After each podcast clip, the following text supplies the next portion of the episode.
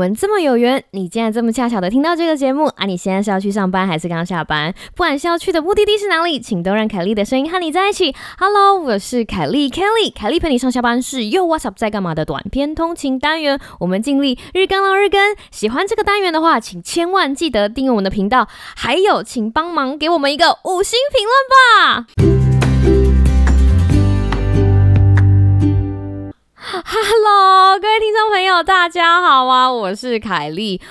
最近好忙哦！我刚刚完成了一个非常大的企划，就是这个企划呢，花了我很多的时间跟很多的精力。但今天为什么突然推出一个凯莉陪你上下班呢？重点就是因为学测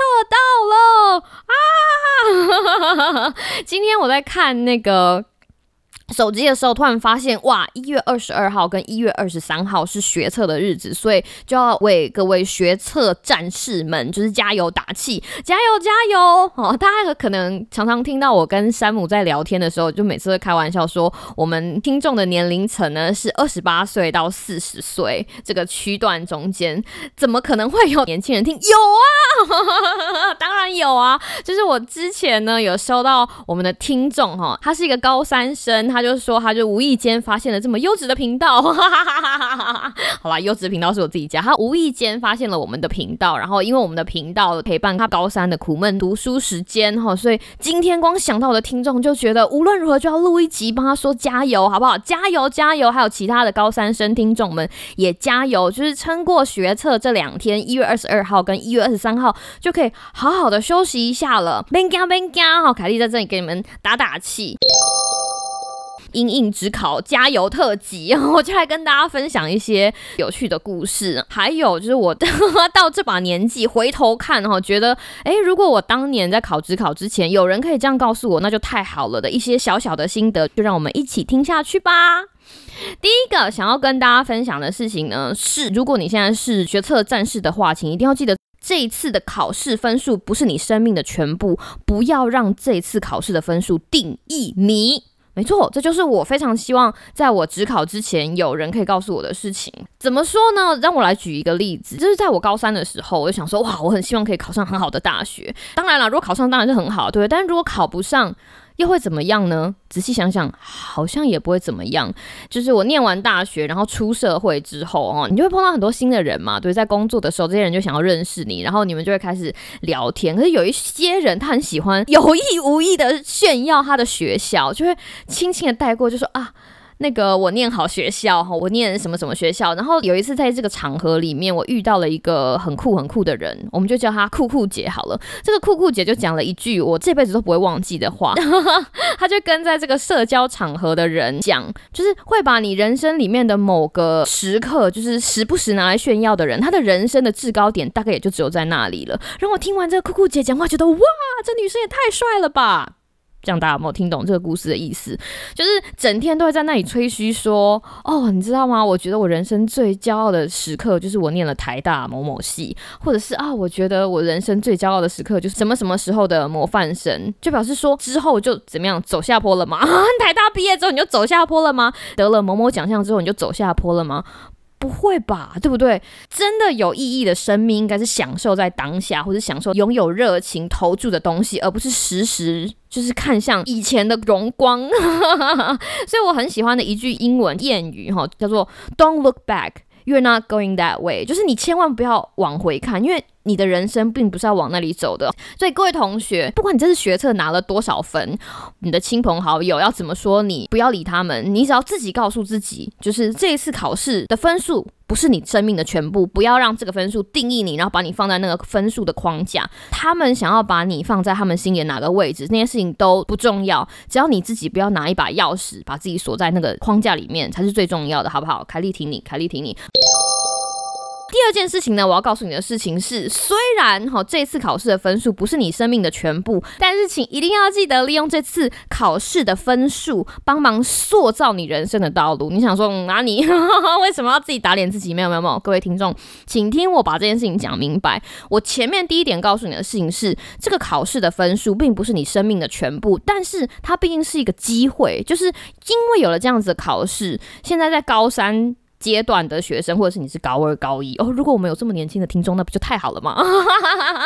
现在如果你是高中的学生，你会很认真在想说我的未来到底要走到哪里去的时候，请千万要记得利用这个学测的分数，让这个学测的分数呢帮忙你塑造出人生的道路。怎么说？有一件事情我们不得不承认的就是现实，我们说现实其实就等于你考试可以考出多少分数，那这样子的分数呢可以带你念什么样的学校或是什么样的科系。因为有很大一部分的人在你毕业之后，你念了某一个科系，你以后的就业道路就跟这个科系的你知道相关有一些关系嘛，所以这个是现实我们没有办法忽略的。那讲到现实，我在这里再贡献一个小小的故事，我觉得用故事来解释事情会比较简单。我以前高中的时候呢，大概在高二高三的时候，其实搞不太清楚自己要念什么。我知道我不是念文法商的料，我念自然组，但是我不知道我在自然组喜欢什么。那个时候呢我就跑去找我辅导老师聊天，然后我们那个辅导老师呢，他是一个非常年轻的老师但是他说了非常老派的话，他就跟我说 Kelly 啊，你既然念三类组，要不要考虑就是念医科啊？然后我那个时候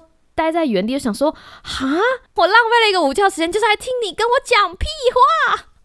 没错，我就想说，一，这件事情的想法非常的古板，二，凭我当时的实力，我根本没有办法上医科啊，就是我可能要重考了2-3年也不一定这件事情会成真，所以我当下就把这个老师的话，你知道当耳边风就丢掉了。这个故事要跟大家讲的是说，今天你要做一件事情，尤其是你要考大学，你身边一定有很多很多的声音告诉你说，你应该要这么做，你应该要这么做，你应该要这么做，你应该要这么做。记住凯莉姐姐一句话，你可以做的事情不代表是你一定要去做的事情。今天你的分数可以上这个科系，不代表你一定要填这个科系，这个科系或者是你未来要走的这个道路，至少你要怎样喜欢啊，对不对？是不是呢？所以回归到第二点，我就说你一定要利用这次学测出来的成绩，帮助你在你人生未来路途的选择上，把这个东西当成一个参考。回到我们刚刚讲的，大概过了3天5天或者是7天，你就是得到这个分数之后呢，如果你要选择的科系的话，试试看列出一个范围，不要说你知道我这辈子非台大医科不念，非清大电机不念，这样子的选择太狭隘了。就像我如果说我这辈子非金城武不嫁，那怎么可能，对不对？有一个比较好的就是选择人生路途的方式是选出一个区间，就去看看说这个我喜不喜欢，这个我喜不喜欢，这个我喜不喜欢。我曾经被很多小朋友就是问过这个问题，就是在我以前辅导学生的时候，他们就会问我说老师你到底怎么样觉得这个科系是不是你喜欢的？那在这个时候我就会告诉他们说，你去看那个科系修的课，你要看看这个 program 里面提供的这些课是不是你看了课名就会觉得很有兴趣的，你懂我的意思吗？因为有的时候那个科系的名称并没有办法把整个的主题就是发挥的淋漓尽致，但是课名有，看一下这个课名，看一下你可以从这一门课学到什么东西，然后再用这个东西来回推说你会不会喜欢这个科系。那当年当年凯莉姐姐在选科系的时候，我就是用这样子的方法选了大概我有兴趣的6-7个科系，我基本上是选系了，我没有选校，我就从分数高的到分数低的就排出来，然后告诉自己说，如果到最后一个我都还没有达到的话，我就重考。就是这个样子。套用在大家的情况的话，你可以跟我一样，就是排序1、2、3、4、5、6、7、8、9、10，到最后一个你都没有办法排上的话，不要灰心不要灰心，这不代表说你的热情就要因此而被消灭，没有这种事情，你还有第2次机会对不对？你还有7月的指考，你可以想想看你要怎么样用这次的经验，然后帮助你准备7月的指考。这个分数它不是人生的全部，但它可以帮助你把你的未来就是想得更清楚，看得更清楚，是不是这个样子？好啦，如果我们节目结束到这里，那就是凯莉姐姐对不起你。大家一定会想要听故事的最后到底发生什么事情了，对不对？所以我就要告诉你我后来发生什么事情。要先跟大家讲，就是因为我高中的时候老实说没有很认真在念书，所以我就是等于从高2下才开始念书，然后高3拼上来。那后来我没有念当时让我整个最热血澎湃的科系，我到了大概我心中的第3或者第4志愿，然后我非常喜欢那个科系。我其实非常非常喜欢那个科系，进了那个科系之后，你知道百转千回，后面的路就是曲折到不行就是又换了系啊，又换了院啊，又拉萨布鲁，然后一直到现在我出国之后也是这个样子，也是转来转去，一直到现在做的工作跟我以前大学进去的第一个系八竿子打不着边。当然啦，我一个人的故事没有办法代表什么，但是这件事情也可能会发生在你身上，所以你现在觉得很执着很执着很执着的那个点，说不定过了5年10年，这件事情对你来说就没有这么重要了，但是你会留下这一路上经过的美好的回忆。如果是不好的回忆，就是会让你学习一点东西的，就是你一路上所有经过的都会塑造成现在的你。就是其实真的就是这样，而且你一路上会认识很多有趣的朋友，凯莉圈圈里面就有很多有趣的朋友，然后有机会的话，凯莉就会请他们来上节目。最后呢，我想要跟大家分享一个我一直很喜欢的一个故事。我不知道现在高三生是不是像我以前这样，我以前高三的时候其实有的时候也一直觉得有点厌世，因为我就会觉得说我现在念的这些东西到底跟我有何干，我每天就很努力把这些东西塞到我的脑袋里面，难道我的人生只是为了寻求一个高分才可以去念大学，然后做一份我喜欢的有一点热血的工作吗？可是你知道这种问题你不管问学校，你知道我们辅导老师就是算了你也不能问班导师，跟同学聊嘛也不一定会聊出什么样子的有效的解答，而且那个时候你知道我在高三的时候也没有碰到像凯莉这么可爱的 Podcast 啊，对不对？所以我那个时候就有一个还蛮喜欢的作者，那这个作者呢他还蛮有名的，大家应该听过，叫做李家同，他就是一个老爷爷，对，他就是一个老爷爷学者，他那个时候出一本新书，有点像是读者的那种粉丝服务，我就跟我堂哥一起屁颠屁颠的跑去找李家同讲话，然后我记得我们要一起去的时候，我堂哥还千叮咛万交带他的中二堂妹，希望中二堂妹不要乱问问题，但是你知道中二堂妹哪在管他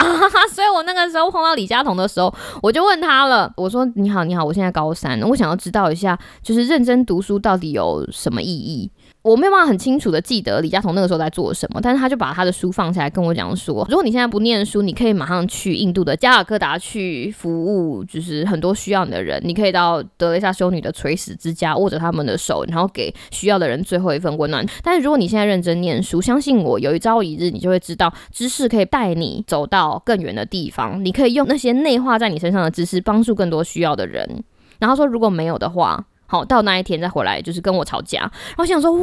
这就像是算命先生跟你讲说40岁的时候你会邂逅金城武，然后如果没有的话欢迎回来砸我摊子一样，我就觉得非常开心，我就一直等着有朝一日我可以回去跟他就是翻桌子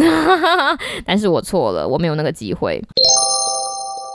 我在念完大学，然后出国念完书之后，事情很辗转，我现在跟我原本念的科系其实已经离了非常非常远，我开了一个 podcast，对，这就是我成为了一个 podcaster， 然后用这个 podcast 呢找了一堆跟我一样热血的人，像华山小啊，像山姆啊，把我们以前学会的东西用我们能够表达的方法传递给现在正在听这个节目的你。而且因为我们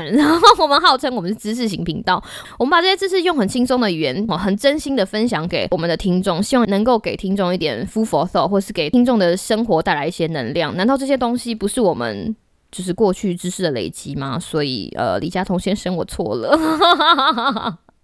这就是最后一个想跟大家分享的小故事。然后你的时间已经晚了，凯莉还讲这么多，对啊，所以如果你在今天听到的明天你还有第二天的学测，加油加油，就是真的是平常心希望你可以发挥出你原本应该要发挥的实力。那如果你觉得说凯莉讲这件事情真的是太有用了，觉得跟这一集节目真的是相见恨晚，没有关系那个7月的指考再继续努力就好。那如果真的念书念得很累了，想要找点乐子的话，欢迎你随时回来收听凯莉陪上下班，或者是我们Yo WhatsApp 在干嘛的其他优质单元我是凯莉，想你有个美好的今天跟明天，那我们就下次再见咯，拜拜。